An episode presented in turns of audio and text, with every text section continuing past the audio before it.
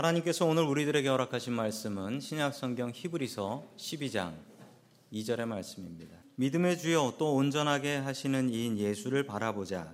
그는 그 앞에 있는 기쁨을 위하여 십자가를 참으사 부끄러움을 개의치 아니하시더니 하나님 보좌 우편에 앉으셨느니라. 아멘. 하나님께서 우리와 함께 하시며 말씀 주심을 감사드립니다. 아멘. 자, 우리 옆에 계신 분들과 인사 나누겠습니다. 새해 복 많이 받으세요.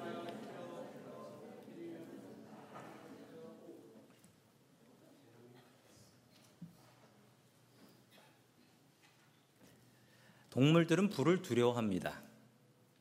불을 두려워하지 않는 것은 동물이 아니라 곤충들은 불이 무서운 것을 모르고 불 속으로 달려들죠. 화면에 보시면 서커스에서 불 속으로 달려드는 호랑이입니다. 불붙은 링 속으로 호랑이가 뛰어서 넘어가고 있습니다. 저는 저걸 볼 때마다 야 호랑이가 어떻게 저렇게 불 속으로 들어갈까? 저거 어떻게 훈련시킬까? 궁금했습니다. 저 호랑이를 훈련시킬 때 호랑이 보고 너 빨리 들어가 하면서 때리면서 하는 게 아니더라고요. 그럼 절대 호랑이가 저 불 속으로 안 들어간답니다. 어떻게 훈련시키냐면 그 조련사 트레이너가 앞에 서서 훈련을 시킨대요. 이리 와, 이리 와. 이러면은 저 호랑이가 조련사를 믿고 저기로 뛰어 들어간다는 거예요. 호랑이가 이렇게 생각한다는 거죠. 저 사람이 나, 나 먹여주는 좋은 사람인데 저 사람이 나한테 달려오라고 하는 것 보면 이게 해도 되는 것임에 분명하다. 이 생각을 가지고 호랑이는 불 속으로 점프해서 들어가게 된다라는 것입니다. 즉 호랑이가 저기로 들어가는 이유는 먹을 것 때문도 아니고 매 맞아서 그런 것도 아니고 믿음 때문이랍니다. 저 사람 믿을 만한 사람이야. 올해 우리들에게 주시는 말씀이 있습니다. 그 말씀은 믿음의 눈으로 예수님을 바라보자입니다. 호랑이가 불을 바라보면 저 속으로 못 들어가요. 그러나 조련사의 눈을 바라보면 들어갈 수 있습니다. 올 한해 우리가 도전해야 될 말씀, 믿음으로 예수님 바라보는 것입니다. 성도 여러분들은 문제거리와 고통거리를 바라보시는 분들이십니까? 아니면 그 뒤에서 나를 돕고 응원하시는 예수님을 바라보는 분들이십니까? 믿음의 눈으로 예수님을 바라볼 수 있기를 축원합니다. 아멘. 첫 번째 하나님께서 우리들에게 주시는 말씀은 문제를 보지 말고 주님을 바라보라라는 말씀입니다. 제가 이 말씀 그리고 이 말씀이 올해 표거든요. 이 말씀을 준비하면서 어, 제 마음속에 생각나는 인물, 제 마음을 떠나지 않았던 인물이 있습니다. 바로 구약 성경에 나오는 요셉이라는 분입니다. 요셉은 야곱의 열한 번째 아들이었습니다. 어머니는 아버지 야곱이 유일하게 사랑했던 여자였지요. 라헬이었죠.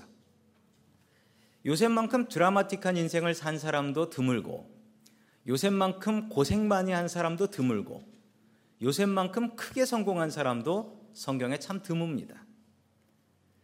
요셉은 강제로 이민을 갔던 사람입니다. 그것도 자기 형제들한테 배신당해서 이집트 노예로 팔려갑니다. 그 모습이 우리 창세기 37장 20절에 잘 나오고 있습니다.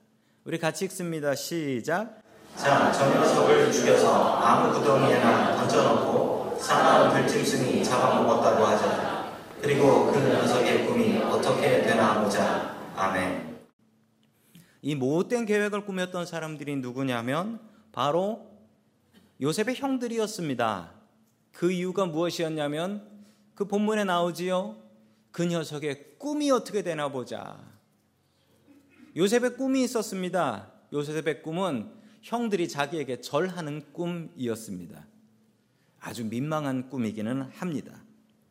형들은 이 동생 요셉을 죽이기로 작정하고 이 당시 요셉의 나이가 17살이었어요. 17세 된 요셉을 형들이 잔인하게 죽일 계획을 세웁니다. 그리고 물 웅덩이 속에다가 집어 던지죠. 이 물웅덩이가 이스라엘에는 많이 발달되어 있습니다. 왜냐하면 비가 안 올 때 물웅덩이에서 물을 짐승들에게 마시거나 이 물을 사용해야 되기 때문에 물웅덩이가 잘 있어요. 그래서 이 동생을 죽이려고 물웅덩이에다가 집어 던졌습니다. 절대 성인 남자는 물웅덩이에서 스스로 나올 수가 없어요. 너무 깊어서. 그런데 너무나 감사하게도 그 물웅덩이가 물이 다 말라버렸어요. 사람들이 다 퍼서 써가지고. 그래서 죽지 않게 되었습니다. 요셉은 이것을 가지고 무엇이라고 얘기하냐면 참 내가 재수가 좋았지라고 얘기하지 않고 하나님의 도우심이었다라고 생각을 합니다. 하나님의 도우심으로 이집트로 붙잡혀 가게 됩니다. 자, 계속해서 우리 창세기 37장 28절의 말씀 같이 봅니다. 시작. 그래서 미디안 지나갈 때 형제들이 요셉을 꺼내어 이스마엘 사람들 은 성량에 팔았다. 그들은 이집트로 데리고 갔다. 아멘. 그 길은 미디안 상인들이 지나가는 길이었다라고 합니다. 저 미디안이라는 곳이 어디냐면요. 지금 사우디 아라비아의 메디아라는 그 동네 사람들인데 이게 어디냐면 홍해 쪽에 있습니다. 홍해 쪽에 있고 그 요르단하고 국경을 가까이 하고 있는 도시입니다. 자, 어쨌든 사우디아라비아에 있는 도시인데 자, 미디안 상인들 지금의 사우디아라비아를 생각하시면 돼요. 그 미디안 사람들이 이스라엘을 통해서 해변길을 따라 이집트에 갔습니다. 그래서 물건을 거래했어요. 사우디아라비아에 있는 물건을 이집트에 갖다 팔고 이집트에 있는 물건을 사우디아라비아에 갖다 팔고 이런 일들을 했던 사람들이 미디안 상인들이었습니다. 그리고 미디안 상인들이 지나가는 길, 바로 그 길에서 일이 벌어졌던 것이죠. 자, 이 사건을 요셉은 믿음의 눈으로 바라봅니다.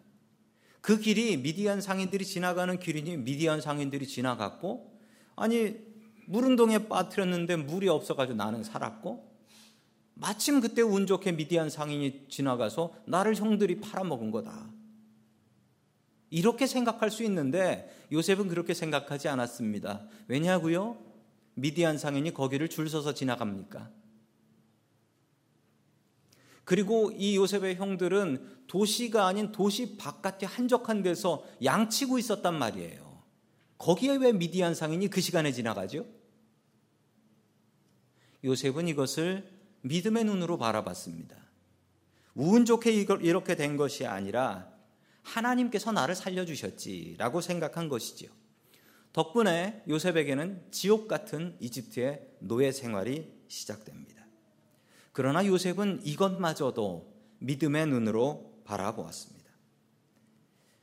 하나님께서는 요셉을 살리셔서 큰 일을 하기 위해서 살리셨다. 이것을 요셉은 믿음의 눈으로 바라보게 된 것이죠. 요셉은 노예로 팔려가서 죽을 고생합니다. 게다가 말도 통하지 않아요. 17살에 이민을 갔습니다.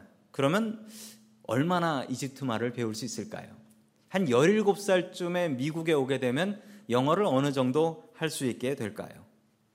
분명히 성경에 나와 있지는 않지만 요셉은 이집트의 노예로 잡혀가서 말 때문에 엄청나게 고생했을 거예요.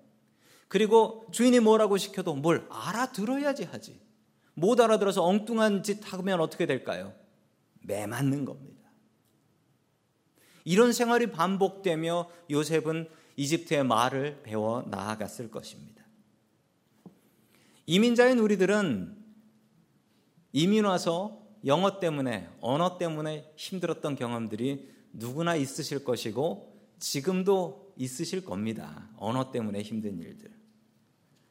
전에 저희 교회 섬기셨던 전도사님이 한 분 계셨어요. 유학을 바로 이쪽 샌프란시스코로 오셔서 영어가 좀 잘 안 되셨나 봐요. 이분이 버스를 타고 있는 샌프란시스코에 날 좋은 날 관광을 하러 나갔습니다. 관광을 하러 나갔는데 이분이 내려야 되는 길이 있었어요. 어, 거프에서 내리셔야 되는데 이분이 이 거프라는 발음을 못 해가지고 버스 기사한테 이렇게 얘기하셨습니다. 저 고흐에서 내려야 된다고 고흐라고 했어요. 그러니 버스 기사가 알아듣질 못하지요. 버스 기사가 거프를 지나가지고 다른 길로 들어가게 됐습니다. 이분이 깜짝 놀라가지고 나 고흐에서 내려야 된다고 고흐. 그러니까 야 이제 버스는 안 서니까 다음 stop bus stop인 부시에서 내려라라고 얘기를 했어요. 그랬는데 이분이 아 나는 부시에서 내리고 싶지 않고 고우에서 내려야 된다. 이걸 영어로 제대로 못 하는 거예요. 이분이 뭐라고 얘기했냐면 아주 간단하게 이렇게 얘기했습니다. I don't like Bush라고 했습니다. 뭐 아, 내가 내리고 싶지 않다 이거 뭐 몰라. I don't like Bush라고 했어요. 그랬더니 버스 기사가 눈이 동그래지며 me neither라고 해서 나도 싫어. 왜냐하면 그때가 2006년이었는데 조지 W 부시 대통령이 대통령을 하고 있고 경기가 별로 안, 안, 막 이랬던 때였거든요. 그래, I don't like 부시 하니까 버스 기사가 me neither라고 하니까 그 버스에 타고 있었던 모든 사람, 아시잖아요. 우리 동네가 민주당 텃밭이. 모든 사람들이 neither라고 합창을 했는데 정작 그 전도사님은 이 사람들이 왜 이러나 하며 뭔 말인가 하고 있었다라고 합니다. 완전 블랙 코미디죠. 웃기는 이야기지만 슬픈 이야기고 또한 우리들의 이야기가 아닙니까? 요셉은 죽을 고생합니다. 말 때문에 고생하고, 문화 때문에 고생하고, 가족 보고 싶어 고생하고. 게다가 요셉이 열심히 일하고 있으니까 잘생긴 요셉을 탐내고 있었던 여자 주인이 요셉하고 잠자리를 같이 하려고 하다가 거부하니까 누명을 씌워버려요. 그래서 감옥에 가게 됩니다. 자, 그 감옥에 가는 모습이 창세기 39장 20절에 나와 있습니다. 같이 봅니다. 시작. 요셉을 잡아서 감옥에 가두었다. 그곳은 왕의 죄수들을 가두는 곳이었다. 요셉이 감옥에 갇혔으나 아멘. 그러나 요셉은 좌절하지 않았습니다. 요셉은 이런 중에도 믿음의 눈으로 이 모든 상황을 이해합니다. 창세기의 요셉의 이야기가 참 길게 나오는데 제가 쭉 여러 번 읽어봤는데 요셉은 이런 일을 당해도 울었다라는 얘기가 없고 슬퍼했다라는 얘기가 없고 괴로워했다는 얘기가 단 한마디도 나오지 않습니다. 왜 그랬을까요?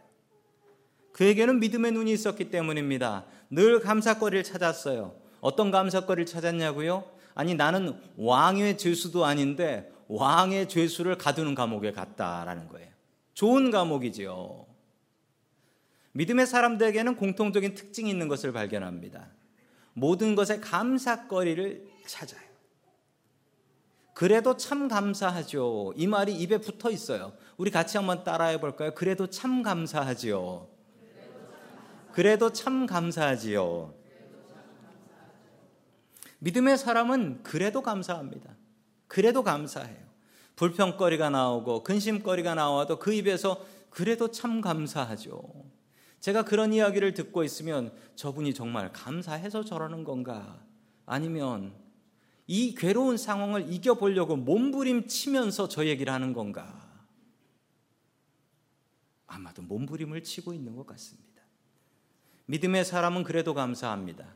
믿음의 사람은 문제를 바라보지 않습니다. 불타는 링을 바라보지 않아요. 그 가운데서 일이 빨리 넘어오렴이라고 손짓하시는 예수님을 바라봅니다. 여러분들은 믿음으로 문제를 바라보고 계십니까? 주님을 바라보고 계십니까? 우리는 믿음의 눈을 들어서 문제 뒤에서 나를 돕고 나에게 힘주시는 주님을 바라봐야 합니다. 늘 우리에게 손짓하시는 주님을 바라보며 여러분들의 문제를 펄쩍 뛰어넘을 수 있는 저와 여러분들 될 수 있기를 축원합니다. 아멘. 두 번째 마지막으로 하나님께서 우리들에게 주시는 말씀은 믿음은 해석이다라는 말씀입니다. 믿음은 해석이다. IMF 때 이야기입니다. IMF. 그때 한국 참 어려웠지요. 그때 한국에서 IMF 경험해 보신 분들도 계실 것입니다. 저도 그때 한국에 있었습니다. 1997년 아, 12월부터 IMF가 시작이 되었는데 그때 마침 저는 이미 회사를 그만두고 신학교 가기 위해서 신학교 시험 준비를 하고 있었을 때였습니다. 저하고 같이 입사했던 동기 친구들이 있었는데 그 친구들 중에 두 명이 해고를 당했어요. 제가 잘 아는 친구들입니다. 그런데 그 반응은 너무나 달랐습니다.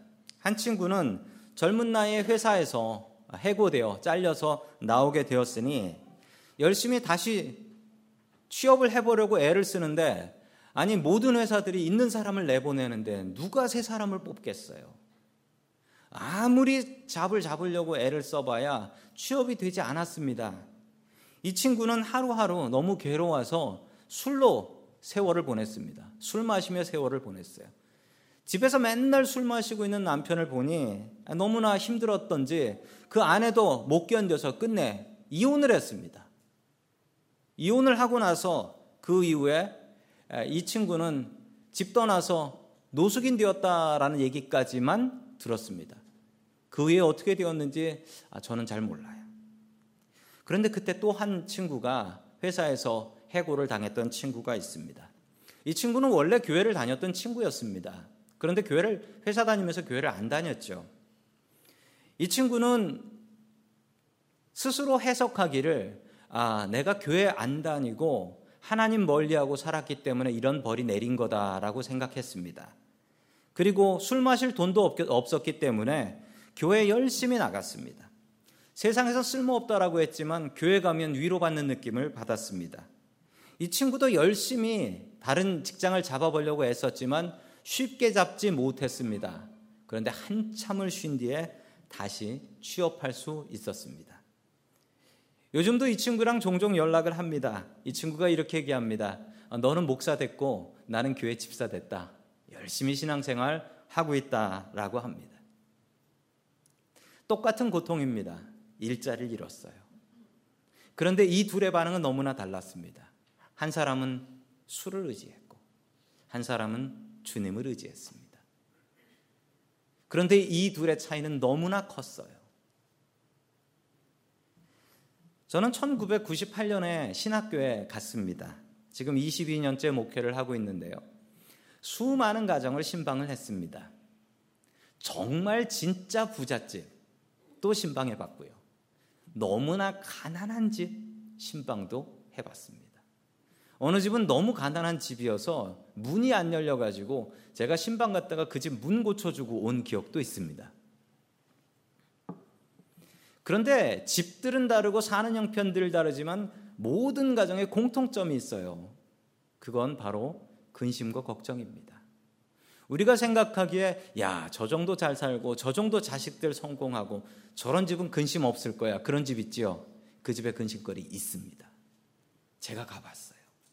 있어요. 남들에게 부끄러워서 얘기 못하는 근심거리와 기도거리가 있더라고요. 공통점은 모두가 근심과 걱정이 있다는 사실입니다. 그런데 다른 점이 있어요. 그거에 대한 반응은 너무나 달라요. 어떤 집은요, 가보면 근심과 걱정이 있는데 얘기를 듣다 보면 저게 근심인가, 자랑인가? 아니, 왜 저런 걸 갖고 근심을 하고 그래? 이런 집이 있고요. 또한 어떤 집은 정말 큰일이 나서 완전히 집안이 망하게 생겼어요. 그런데 가보면 평안해. 저 집은 뭐 믿는 구석이 있는가 보다. 그래서 그 믿는 구석이 뭔가 살펴보니까 그 믿는 구석이 하나님이에요. 그 믿는 구석이 하나님이더라는 거예요. 차이는 믿음이었습니다. 믿음이 차이를 맞는 거예요. 믿음이 있으면 보는 게 달라져요. 믿음의 눈이 없는 사람들은 부정적입니다. 그래서 모든 것을 매사 부정적으로 보고 잘 안 될 거야 라고 생각합니다. 그런데 믿음의 눈이 있는 사람들은 모든 것을 긍정적으로 봅니다. 왜냐고요? 내 뒤에 하나님이 계시니까. 하나님께서 나를 도우시니까. 주님 앞에 나와서 기도합니다. 믿음이 있는 사람들은. 그러면 그 문제가 해결되느냐? 해결되는 경우도 있고 아닌 경우도 있어요. 병 가지고 와서 하나님 이거 고쳐 주십시오라고 기도했는데 고침 받아서 건강하게 사는 사람도 있고 그렇지 않은 사람들도 있어요. 그런데 중요한 사실 하나가 있더라고요. 믿음이 있는 사람은 끝까지 견뎌서 기회가 올 때 잡을 수가 있더라고요. 믿음이 있는 사람은 하나님 믿고 있으면 언젠가 주님께서 기회 주실 때 그 기회 잡고 일어설 수가 있습니다. 믿음이 없는 사람은 부정적입니다. 그 부정은 다른 사람까지 영향을 줍니다. 그래서 이런 사람 옆에 있으면 그 사람이 자꾸 부정적으로 얘기를 하는데 그거를 그냥 맞장구 쳐주지 않으면 안 돼요. 아니면 그 사람을 떠나게 되든지. 성도 여러분, 긍정적으로 살아야 될 이유가 있습니다. 하나님 때문입니다. 하나님께서 나를 돕고 계신데 내가 왜 부정적으로 살아야 되지요? 우리가 하나님을 믿는다면 세상이 왜 부정적으로 보일까요? 우리가 하나님을 믿는다면 긍정적으로 살아갈 수밖에 없습니다. 왜냐하면 우리들의 믿는 구석은 바로 하나님이시기 때문입니다. 다시 요셉의 이야기로 돌아갑니다. 17살에 노예로 팔려온 소년 요셉은 22년이 지나서 39세 중년이 되었습니다. 그리고 이집트에서는 왕 다음으로 높은 총리 대신까지 올라가게 되었습니다. 이집트의 모든 경제를 쥐고 흔들 수 있는 진짜 실세였습니다. 그리고 이제 복수의 시간이 다가오게 됩니다. 흉년이 7년 동안 지속되는데 그 중에 2년대의 일입니다. 먹고 살 것이 떨어진 야곱은 자신의 아들들에게 저기 이집트에 가면 먹을 것이 있다더라. 너희들 이집트에 가서 곡식을 좀 사오거라 라고 명령을 내립니다. 그리고 형제들은 요셉인 줄도 모르고 동생 요셉 앞에 무릎 꿇고 절을 하며 어떻게든 곡식을 좋은 가격에 사가려고 노력을 합니다. 이 순간 요셉은 자신의 꿈을 생각했을 것입니다. 22년 전 자신을 이 고통 속으로 몰아넣었던 그 꿈, 형들이 나에게 절하는 꿈이었습니다. 그리고 이제 이 모든 것이 이루어졌고 복수하면 됩니다. 이 날을 위해서 나를 이토록 모질게 훈련시키셨구나. 요셉은 형들에게 자신의 신분을 소개합니다. 그것도 자신의 신하들이 알아듣지 못하도록 히브리 말로 소개합니다. 그 모습이 창세기 45장 4절에 나옵니다. 같이 읽습니다. 시작. 이리 가까이 오십시오 하고 요셉이 형제들에게 말하니 그제야 그들이 요셉 앞으로 다가왔다.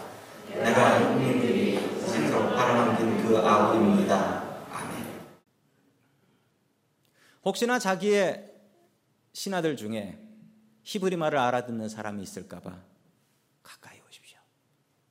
조용히 이야기하며 가까이 오십시오. 그리고 형들만 들을 수 있게 이야기합니다. 자신을 소개하는데 그 소개하는 말이 내가 형님들이 이집트로 팔아넘긴 그 아우입니다. 자기를 소개하려면 이렇게 해야지요. 형님들, 나 요셉이요. 라고 해야죠. 그런데 요셉은 그렇게 설명하지 않고 무엇이라 설명합니까? 형님들이 이집트로 팔아넘긴 그 아우입니다. 라고 설명을 해요. 요셉은 그날을 잊지 못합니다. 요셉은 그날을 잊을 수가 없습니다. 어느 날 형들이 자기를 물 웅덩이에 집어 던진 것 기억하고 있습니다. 그리고 그 물 웅덩이에 남아있던 질퍽한 그 바닥의 촉감을 기억하고 있고 그 속에서 살려달라고 소리 지르는 그 소리가 그 물웅덩이 안에서 울려 퍼지고 메아리 치던 그 소리, 그리고 위에서 자신을 비웃으며 너 같은 놈은 죽어야 되라고 소리 지르는 그 형들의 목소리와 비웃음을 요셉은 기억하고 있었습니다. 어떻게 잊을 수 있겠습니까? 그래서 요셉은 이렇게 자신을 소개하지요. 형님들이 이집트로 팔아넘긴 그 아우입니다. 너무나 정확하게 기억하고 있습니다. 그런데 제가 너무도 궁금한 것은 이런 트라우마와 이런 기억을 갖고 있는 사람은 망하든지 아니면 복수의 칼을 갈아야 되는데 요셉은 둘 다 아니었단 말입니다. 기억은 있었지만 이게 상처가 되지가 않았습니다. 이게 도대체 어쩐 일일까요? 그 이유가 무엇일까요? 계속해서 우리 하나님의 말씀을 통해서 답을 찾습니다. 우리 5절 말씀 같이 봅니다. 시작. 그러나 이제는 걱정하지 마십시오. 자책하지도 마십시오. 형님들이 나를 이곳에 팔아넘긴 그것은 하나님이 형님들보다 앞서서 나를 보내셔서 우리의 목숨을 살려주시려고 그렇게 하신 것입니다. 아멘. 형님들이 나를 팔아넘긴 것은 팩트, 사실입니다. 그런데 형님들과 요셉이 다른 해석을 하고 있어요. 형님들의 해석은 이것입니다. 우리가 그때 왜 그런 짓을 했을까? 이제 우린 죽은 목숨일세. 이렇게 해석했습니다. 그런데 요셉은 다르게 해석했습니다. 어떻게 해석했나요? 이 말씀 중간쯤을 보십시오. 이 중간쯤에 보면 요셉은 이 해석의 주어를 자신이 아니라 형님들이 아니라 누구로 바꿉니까? 그것은 하나님이 주어예요. 하나님이 하나님. 하나님께서 하셨다는 거예요. God sent me라고 해요. 둘의 해석이 달랐어요. 요셉은 이렇게 해석했습니다. 하나님께서 나를 이곳에 먼저 보내주신 겁니다. 내가 먼저 와서 이민 와서 자리 잡으라고 보내신 것입니다. 그래서 이 흉년에 우리 가족 굶어 죽지 않게 하려고 하나님께서 하신 일입니다. 형님들과 요셉은 해석이 달랐어요. 그 해석의 눈은 완전히 달랐는데 다른 이유는 믿음의 눈이었습니다. 믿음의 눈. 요셉에게는 믿음의 눈이 있었어요. 형들에게는 육신의 눈이 있었습니다. 그 눈이 더 좋았을지 몰라요. 그렇지만 그 눈으로 보는 것은 우리가 죽이려고 했다가 팔아넘겼던 그 동생이 저기 총리가 되어서 서 있다. 우린 죽었다. 육신의 눈이었습니다. 그러나 요셉은 믿음의 눈으로 이것을 바라보았습니다. 믿음의 눈이 있으면 하나님 볼 수는 없습니다. 하나님은 볼 수 있는 분이 아니니까요. 그러나 우리에게 믿음의 눈이 있으면 하나님의 도움의 손길을 볼 수 있습니다. 하나님의 도움을 느낄 수가 있습니다. 믿음의 눈이 있으면 요셉은 그것을 늘 느끼며 살았습니다. 하나님이 아니시면 내가 우연히 이렇게 살 수 있었을까? 요셉이 좌절하지 않았던 이유는 그에게 믿음의 눈이 있었기 때문입니다. 우리 신약 성경 히브리서 11장 1절을 같이 봅니다. 시작. 믿음은 바라는 것들의 실상이요 보이지 않는 것들의 증거니. 아멘. 믿음이 무엇입니까?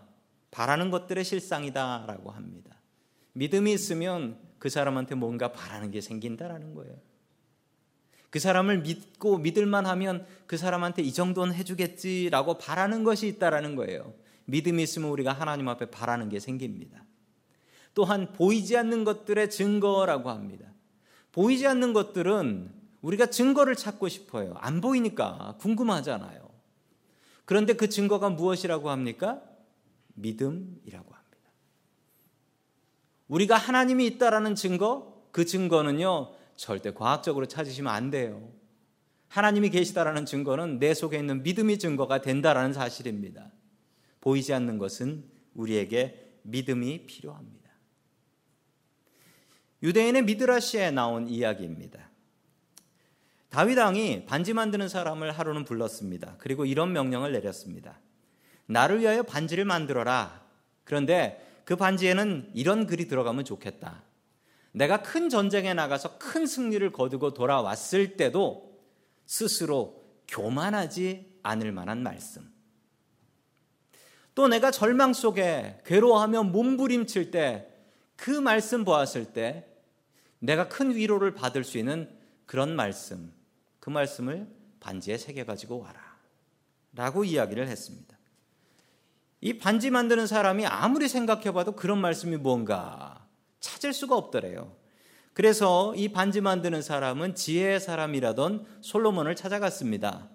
솔로몬 왕자한테 가서 물어봤습니다. 어떤 말을 새기면 좋을까요? 라고 했을 때 솔로몬이 곰곰이 생각하더니 이 말씀을 새겨 넣어라 라고 얘기했답니다. 이것 또한 지나가리라. 이것 또한 지나가리라. 큰 승리를 거두고 왔을 때 이 말씀을 보면 너 요번에는 큰 승리 거두고 왔지? 다음번에도 살아서 돌아올 거라고 생각하냐? 교만하지 않게 된다는 겁니다. 너무나 큰 괴로움으로 몸부림칠 때 이 말씀을 보면 그래 이것도 언젠간 지나가고 웃을 날 오겠지. 다윗은 이 말씀을 보고 크게 기뻐하고 큰 상을 반지 만드는 사람에게 줬다라고 합니다. 올해 부를 우리들의 찬양이 있습니다. 잠시 전에도 불렀던 찬양 예수 늘 함께 하시네. 예수 늘 함께 하시네. 그 가사를 보면 이렇습니다. 믿음의 눈들어 주를 보리. 이 또한 지나가리라. 주어진 내 삶의 시간 속에 주의 뜻 알게 하소서. 믿음의 눈을 열면 주님을 볼 수 있고 그러면 이 고통 또한 지나갈 수 있다라는 것입니다. 그리고 먼 훗날 우리가 그때 주님의 뜻이 무엇이었던가 깨달아 알 날이 온다라는 것입니다. 믿음은 해석입니다. 믿음은 해석인데 그 해석하는 해석자는 바로 나입니다. 아까 말씀드린 해고된 두 사람의 이야기처럼 한 사람은 해고되고 나서 왜 재수 없이 나한테 이런 일이 벌어졌지? 라고 해석을 했습니다. 그런데 한 사람은 야, 내가 하나님 멀리 하니까 이런 벌이 내리는구나 라고 해석했습니다. 우리에게 수많은 좋은 일들과 수많은 나쁜 일들이 벌어집니다. 그리고 그것을 바라보는 우리들은 해석자입니다. 우리는 스스로 그 모든 것들을 해석합니다. 해석은 자유입니다. 그러나 그 해석에 대한 책임은 스스로 져야 합니다. 빨간 선글라스를 끼고 세상을 바라보면 세상은 빨갛게 보입니다. 파란 선글라스를 끼고 세상을 바라보게 되면 세상은 다 파랗게 보입니다. 믿음의 선글라스를 끼고 세상을 바라보면 세상은 어떻게 보일까요? 아마도 다른 것이 보일 것입니다. 하나님께서는 늘 우리에게 말씀하고 계십니다. 사건과 사고를 통해서 우리들에게 말씀하십니다. 그리고 우리들에게 계속해서 시그널, 신호를 보내주고 계십니다. 저는 제 주변에서 좋은 일이 생기거나 안 좋은 일이 생길 때 저는 스스로 이렇게 질문을 던지고 이렇게 생각합니다. 하나님, 저에게 무엇을 원하십니까? 하나님, 내가 어떻게 해야 될까요? 좋은 일이 있어도 하나님의 뜻이 무엇인가를 생각하고 나쁜 일이 있어도 하나님의 뜻이 무엇인가를 생각합니다. 저는 제 삶에 벌어지는 모든 일들에 해석을 할 때 하나님을 빼고 해석하고 싶지가 않습니다. 성도 여러분들이 저와 같이 올 한 해 도전해야 될 일이 있습니다. 믿음의 눈으로 예수님을 바라보는 것입니다. 늘 감사하는 훈련하십시오. 그래도 참 감사하지요. 이거 입에 달고 사셔야 됩니다. 늘 감사거리 찾으셔야 되고 숨어 계신 예수님을 찾아야 됩니다. 내 삶 속에 숨어서 나를 돕고 계신 예수님. 요셉처럼 믿음의 눈을 들어서 주님을 바라볼 수 있는 저와 성도 여러분들 될 수 있기를 주의 이름으로 간절히 축원합니다. 아멘.